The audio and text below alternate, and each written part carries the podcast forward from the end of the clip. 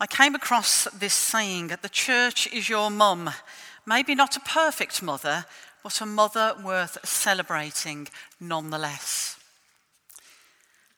Being a parent, being a mum, isn't easy. And mothers in the Bible are no exception. We have the story of the mother of Moses, the story of Hannah and Samuel, of Naomi, who lost both of her sons. And as for Mary, the mother of Jesus, well, motherhood for her was an absolute roller coaster ride. Began with the Magnificat, the visit of the angel Gabriel. I'm blessed. And then quickly followed by the consequences of Joseph breaking off their engagement, the shame of being pregnant out of wedlock. And then, of course, there were the precious memories the visit of the Magi and the shepherds, of observing the miracles of her son Perhaps that proud mum at the wedding of Cana who says, Do whatever he tells you. I've been sick to the stomach with fear when, on a journey back from Jerusalem, both she and Joseph discovered they had left their son behind. She stood at the cross of Christ and witnessed his crucifixion. That's a roller coaster of motherhood. And so, in that reading uh, from Luke, the offering at Jesus' ceremony was technically called the offering of the poor. And so, what we see here is that Jesus was born into an ordinary home. There were no luxuries there, and you had to make every penny count. And a lot of us know that feeling. And Simeon's words were not all sweetness and light and perhaps give us a glimpse of the journey of that roller coaster ride that Mary would have. He speaks of joy. Important here that he blesses both Mary and Joseph here. But there's also the glimpse of suffering and sacrifice. Words which struck both Mary and Joseph forcefully this is a happy day, isn't it? My son's just eight days old, and you're telling me that a sword will pierce my own soul. What is going on here? And we may actually say that Anna appears at a critical point in that reading. The church has a number of different images, and on this Mothering Sunday, we explore church as mother. What are the characteristics we as a church should be noting from this image of mother? Well, I cannot mention them all uh, this morning, but in good Methodist tradition, I have chosen three uh, because I think there is plenty in these alone for us to hold a mirror up to ourselves as a church and reflect upon. So, first of all, the church as welcome and hospitality. In my mid 30s, some years ago now, uh, my mother returned to her home on the Isle of Man. And shortly afterwards, my husband moved to Bristol uh, to do his ministerial training. And so I was living on my own. And I will tell you now, I do not like living on my own. One of the members at my church in the West Midlands said, Look, I cook us a roast on a Thursday night. Well, I love a Sunday roast. She said, why don't you come over? I'm cooking for my husband, my daughter, and my two sons. And I said, What time? What time do you want me to be there, Margaret? And I was there. And the wonderful thing was that Margaret was one of those uh, rare breeds of uh, a Wolverhampton Wanderers supporter. And so we had very much common ground as we shared beef and Yorkshire pudding together. Welcome, hospitality. Have you noticed the words on the front of your service sheet? We welcome you today, whatever your reason for coming. And I hope that when people come to worship, that they receive that welcome as soon as they enter the building. We have a great welcome team here. They receive another welcome as they arrive at the Great Hall, receive their hymn sheet. And the wording, you are welcome here, whatever your reason for visiting, makes it very clear three times before the service has even begun you are welcome. You're welcome here. And even in the announcements, we like to especially welcome visitors to our service. We can, of course, extend that welcome over refreshments after the service.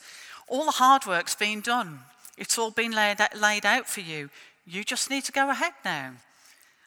Don't leave someone sitting on their own. And this got me thinking how welcoming were we to Christ?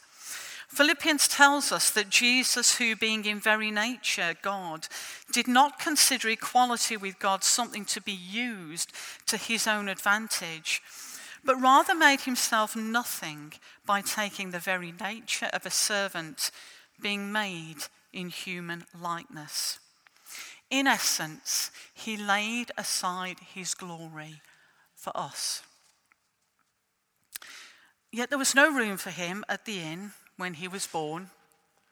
He declared, The Son of Man has nowhere to lay his head, and was abandoned by his disciples at his greatest point of need. And yet, this very same Saviour declares, Whoever comes to me, I will never drive away. I have come that you might have life, life in all its fullness. And before his betrayal and arrest, he says, My father's house has many rooms, and I'm going to prepare a place for you. What grace! Yeah?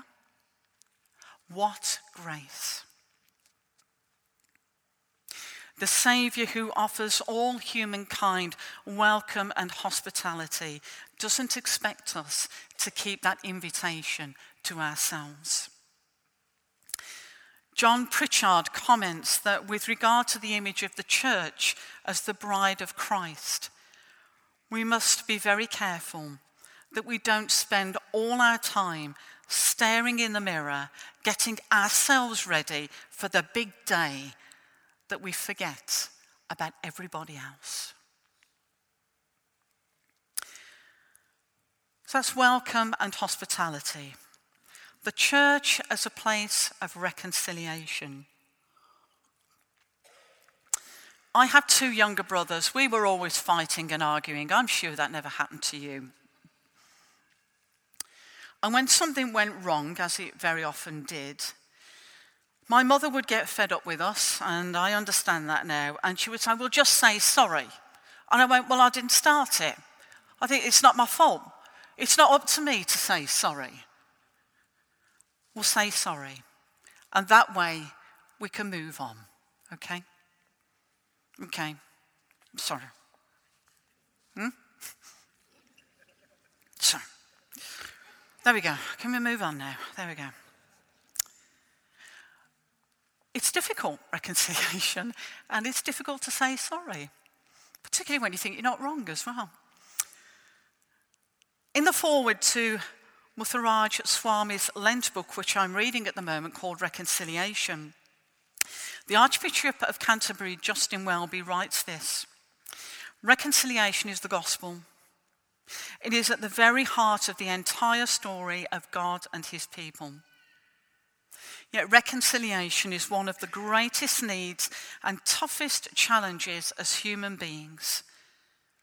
But in a world plagued by conflict, division, and indifference, the church has a crucial role to play as a community of reconcilers. Jesus calls every one of us to love God, our neighbours, ourselves, and our enemies, a challenging command with nobody left out. So the church is in the business of reconciliation, having been in need of reconciliation itself, actually. Jesus also was in the business of reconciliation and still is. No one was to be left out of the kingdom.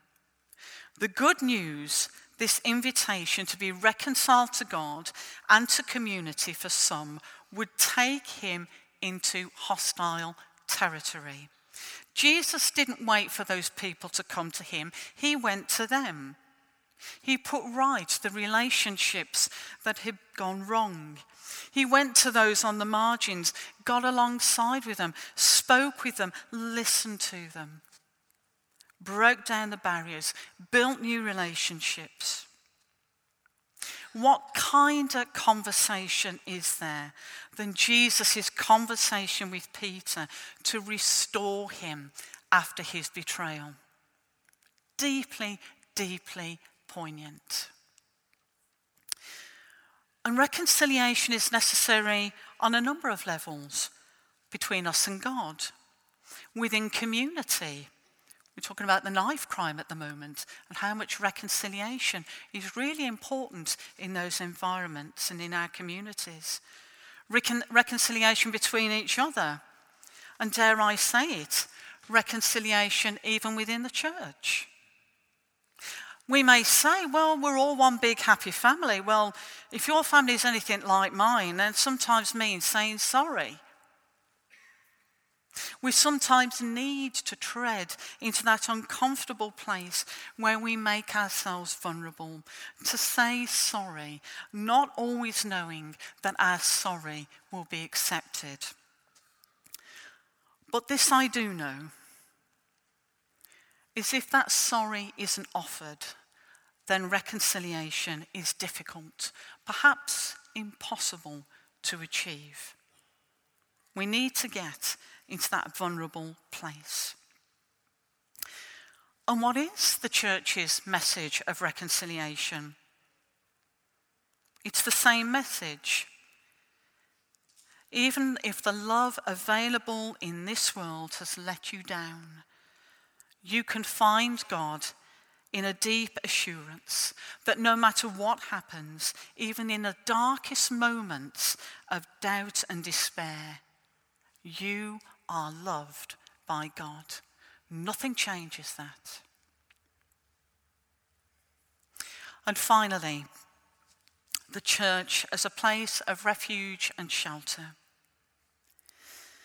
Psalm 71 has been called a psalm for old age. And all we know about the writer of this psalm is that he is old or aging and has seen exceptional trouble, which shows no signs of abating. And against his failing strength, he looks back and he sets a long memory of God's faithfulness and a growing hope in his life renewing power. The psalmist looks to God to see through to a conclusion the work that he began so long ago. He finds refuge in God. But how can we offer a place of shelter and refuge? Well, I'll share with you a few examples, but there are many, many more besides these that the church is doing throughout the world. two years ago, following the fatal attack on Keith Palmer, the constable outside of Parliament, we opened the chapel here and prepared it as a space for people to simply be. It is un- impossible to understand the senseless attacks on innocent people, but there was a quiet place to reflect, to pray, not to promise any answers, to take our anger or our frustration to God and simply to be. And in the busyness of this city and in close proximity of that incident, we immediately offered a space, a refuge, a shelter. Because sometimes what we need to do is simply stop have a space to think. And even for those who are not in the habit of praying, to remember the loved ones of the victim to that greater being. Another example of refuge and shelter is of the churches who host the homeless. I know we're also venturing into hospitality again, but refuge and shelter are paramount to those who live on the streets because living on the streets is dangerous. We provide shelter from the violence, the abuse, as well as shelter from the weather. And in that space, we practice hospitality, welcome, and community. It's not rocket science at all. Ministry is a lot simpler, I think, than we, we tend to complicate it sometimes. It's actually very simple. And such vital ministry may not make the headlines, I know that, but it does change people's lives. And frankly, that's all I'm really bothered about. And we live in a world where community hardly exists, where we are suspicious. And if people want answers, they're more likely to tap into Google than pop into church to explore the answers to the big questions of life. How can the church be a mother in this climate? Well, we worship a God of community, Father, Son, and Holy Spirit, who is very much involved in the world. And as a worshipping community, we need to practice the unconditional love of God seen in the crucified Christ, where people are loved, accepted, and forgiven. An inclusive community that, regardless of race, of gender, class, or colour, all are welcomed. An attitude of welcome and fellowship in a church arising from the love of God shown to humanity through Jesus Christ is an extremely attractive picture. The church is God's gift. We're precious, but we mustn't act precious. We're not perfect, but we are very definitely relevant and have a precious gospel to share in word and deed. And so I finish with a great piece from John Pritchard and his book, Going to Church, which I'm also reading at the moment. Going to Church, a user's guide. And this is included in a chapter called The Church as It Might Become. And he writes about a church that takes our humanity seriously. And this is what he says Human beings are made of dust, but we're dust that dreams. Add a bit of water to the dust and we become mud. And most of us come to church muddier than we let on. And a church needs to assure us of the infinite value of those who the psalmist says are made a little lower than the angels, while at the same time recognizing the mud and mess that accumulates around our best attempts to live well. Such a church is welcoming, expansive, encouraging, and extraordinary in its normality and so, Sunday by Sunday, the walking wounded come in, bearing the scars of the week, and they find no entry requirements, no exams in righteousness or self righteousness. And instead, people grow there. They love it. It's home. Let's pray.